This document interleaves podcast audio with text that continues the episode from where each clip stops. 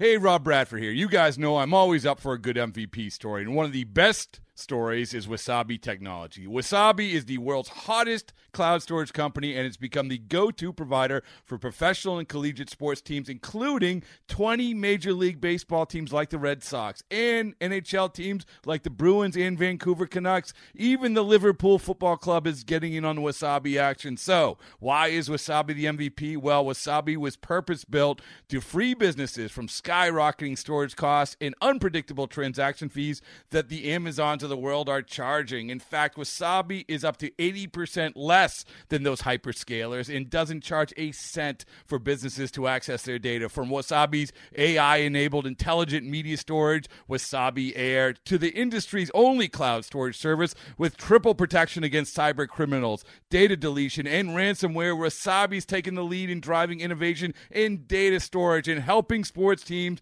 to unleash the power of their data. Wasabi, another Boston based championship team.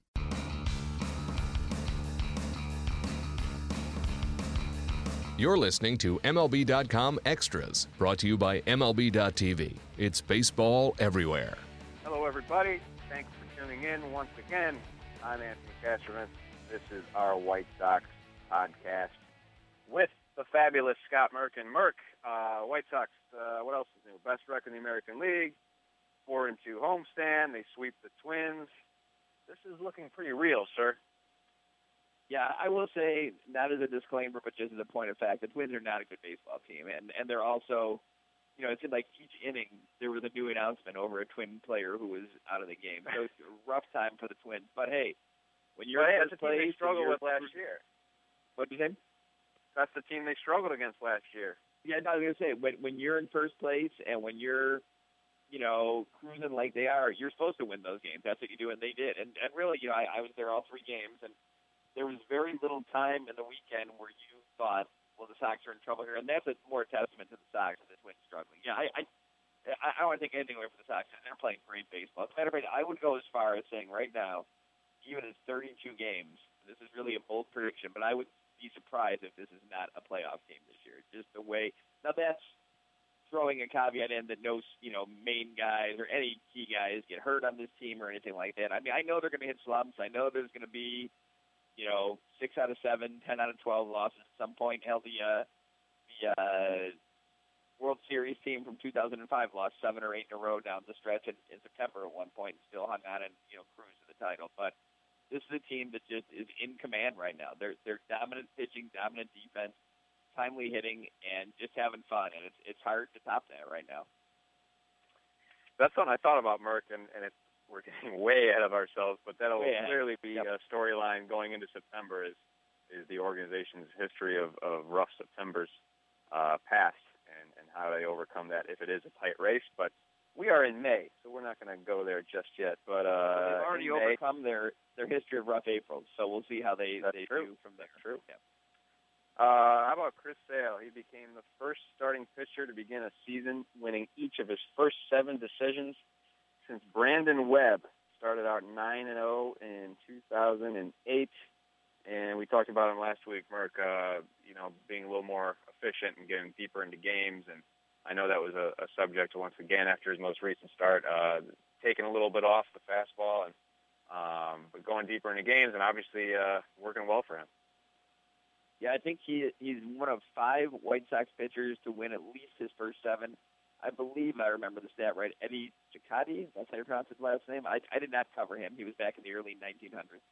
Has the uh, franchise record at 12 straight to start the season. And, hey, the way he's going, the way this team's going, don't put anything past Chris Sale. But it was interesting. He had, I, I had a real good talk with him. You, you, you never have a bad talk with Chris Sale just because of who he is and his kind of grasp on baseball and the game itself. But I talked to him before his last start about this slight dip in velocity and how that was planned and how he realizes that if he's throwing 106 pitches, he doesn't, have to throw 100 of them at full full bore, full strength. And you know, he he he feels better doing this now. And one of the other things he pointed out was he feels like he's more mature on the mound now, throwing less pitches in anger. You know, he's a passionate kid, and that's what makes him one of the many things that makes him so good.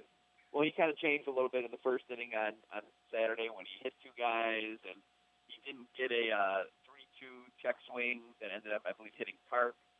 and kind of lost it a little bit. Not lost it as it went nuts, but at one point when he uh, forced it a run with a hit batsman, got the throwback for the umpire, grabbed the ball, and kind of hit himself in the head twice with the baseball.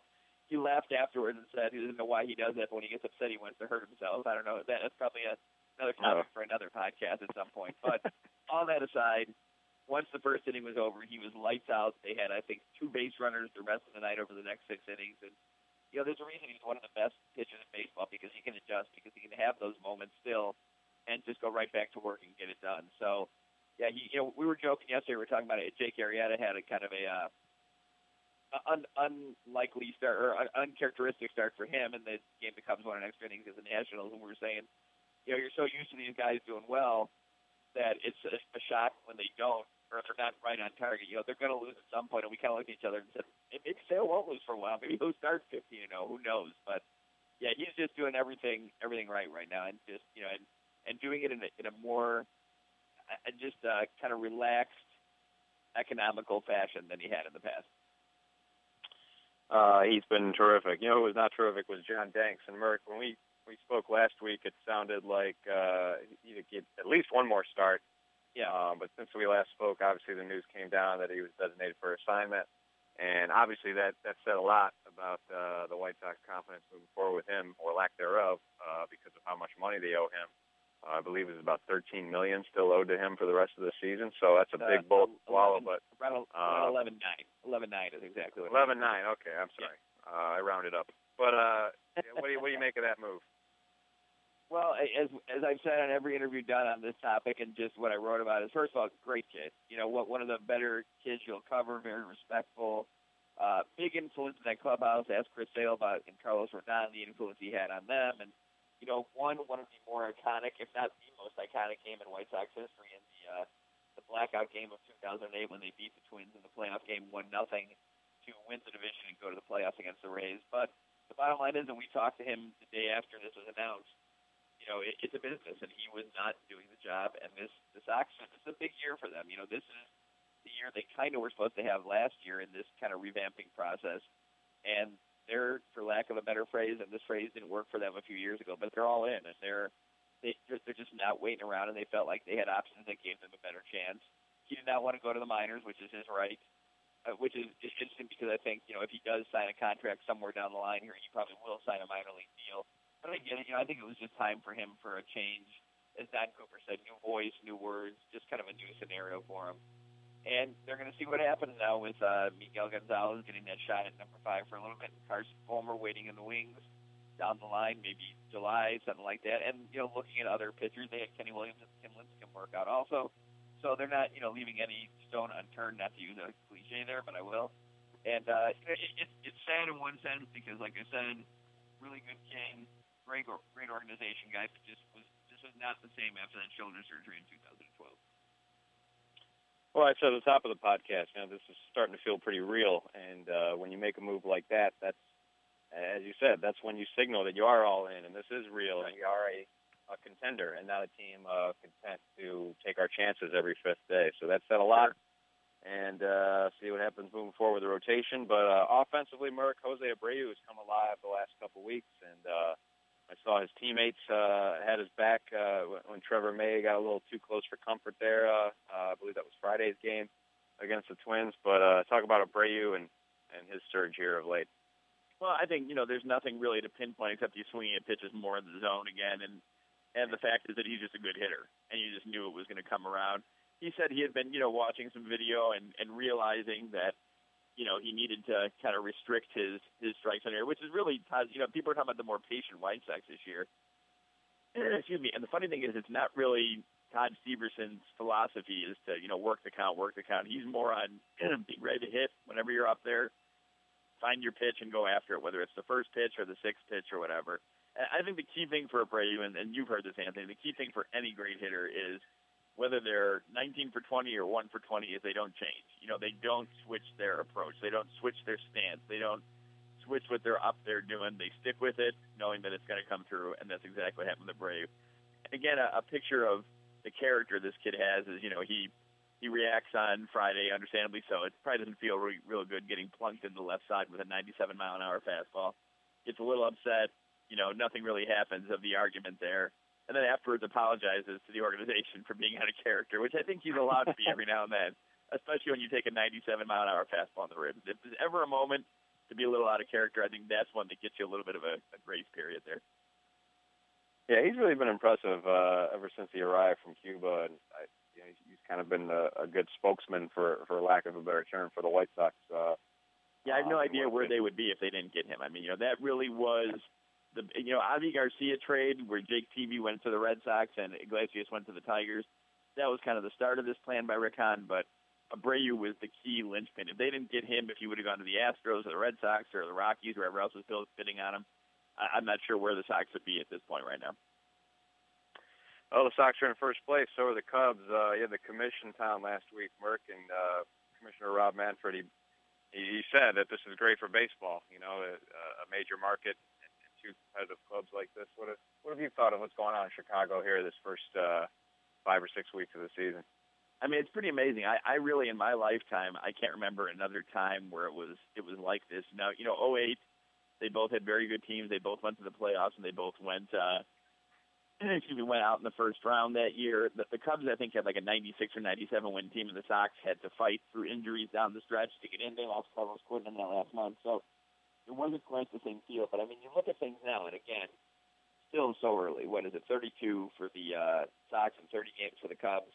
I mean, things could change in the next 20 games for all we know. But if they don't, right now, you look at it and you say, man, these are the two best teams in their respective leagues. There's no question about it right now. There's really, you know, I think the Cubs show they took seven in a row, what, from the Pirates and the Nationals, who would probably be two and three in whatever order behind. Oh, I guess the Mets are up there too in the National League, but right, right there in the top four or five picture. And you know, the Sox, I don't really see any team that that is that close to them right now. I think the National League has more teams that are that are worse at the bottom, but they also have better teams at the top. You know what I'm saying? There's yeah. more excellent teams, and the, and the American League has some doesn't have any teams that are saying, "Well, we're in full rebuild."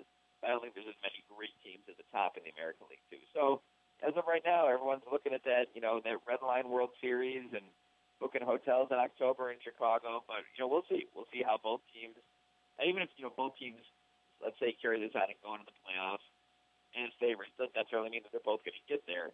But it, it's an interesting time for Chicago, especially with the Bulls not making the playoffs and the Hawks going out in the first round. So aside from the Bears draft and their mini camp coming up, it's all baseball right now in Chicago. It's a baseball town, and uh, pleased to catch up with the King of Chicago, Scott Merkin, talk about that. We'll continue to check with him each week. Thanks for tuning in. It's been MLB.com Extra Chicago White Sox edition. MLB.tv Premium, the number one live streaming sports service, is celebrating 13 years. Watch every out of market regular season game live or on demand in true HD. Real time highlights, live look ins, pitch tracking widget, and more. MLB.tv Premium includes a free At Bat 15 subscription. Watch live baseball on over 400 mobile and connected devices. Watch at home, in the office, or on the go every night on every device. Blackout and other restrictions apply. Visit MLB.tv for details. Okay, picture this. It's Friday afternoon when a thought hits you. I can waste another weekend doing the same old whatever, or I can conquer it. I can hop into my all new Hyundai Santa Fe and hit the road. Any road. The steeper, the better. Because my all new Santa Fe is available with HTRAC, all wheel drive, so I can hit the trail without a worry in the world. Heck, with three rows and best in class rear cargo space, I can pack the whole family in with all our gear. We've got available dual wireless charging for our phones, so we'll never lose touch with civilization, and we won't lose touch with the primordial power of Mother Earth. So, which is it? Waste the weekend or do something a little more epic? And conquer it in the all new Hyundai Santa Fe. Visit HyundaiUSA.com or call 562 for more details. Hyundai, there's joy in every journey.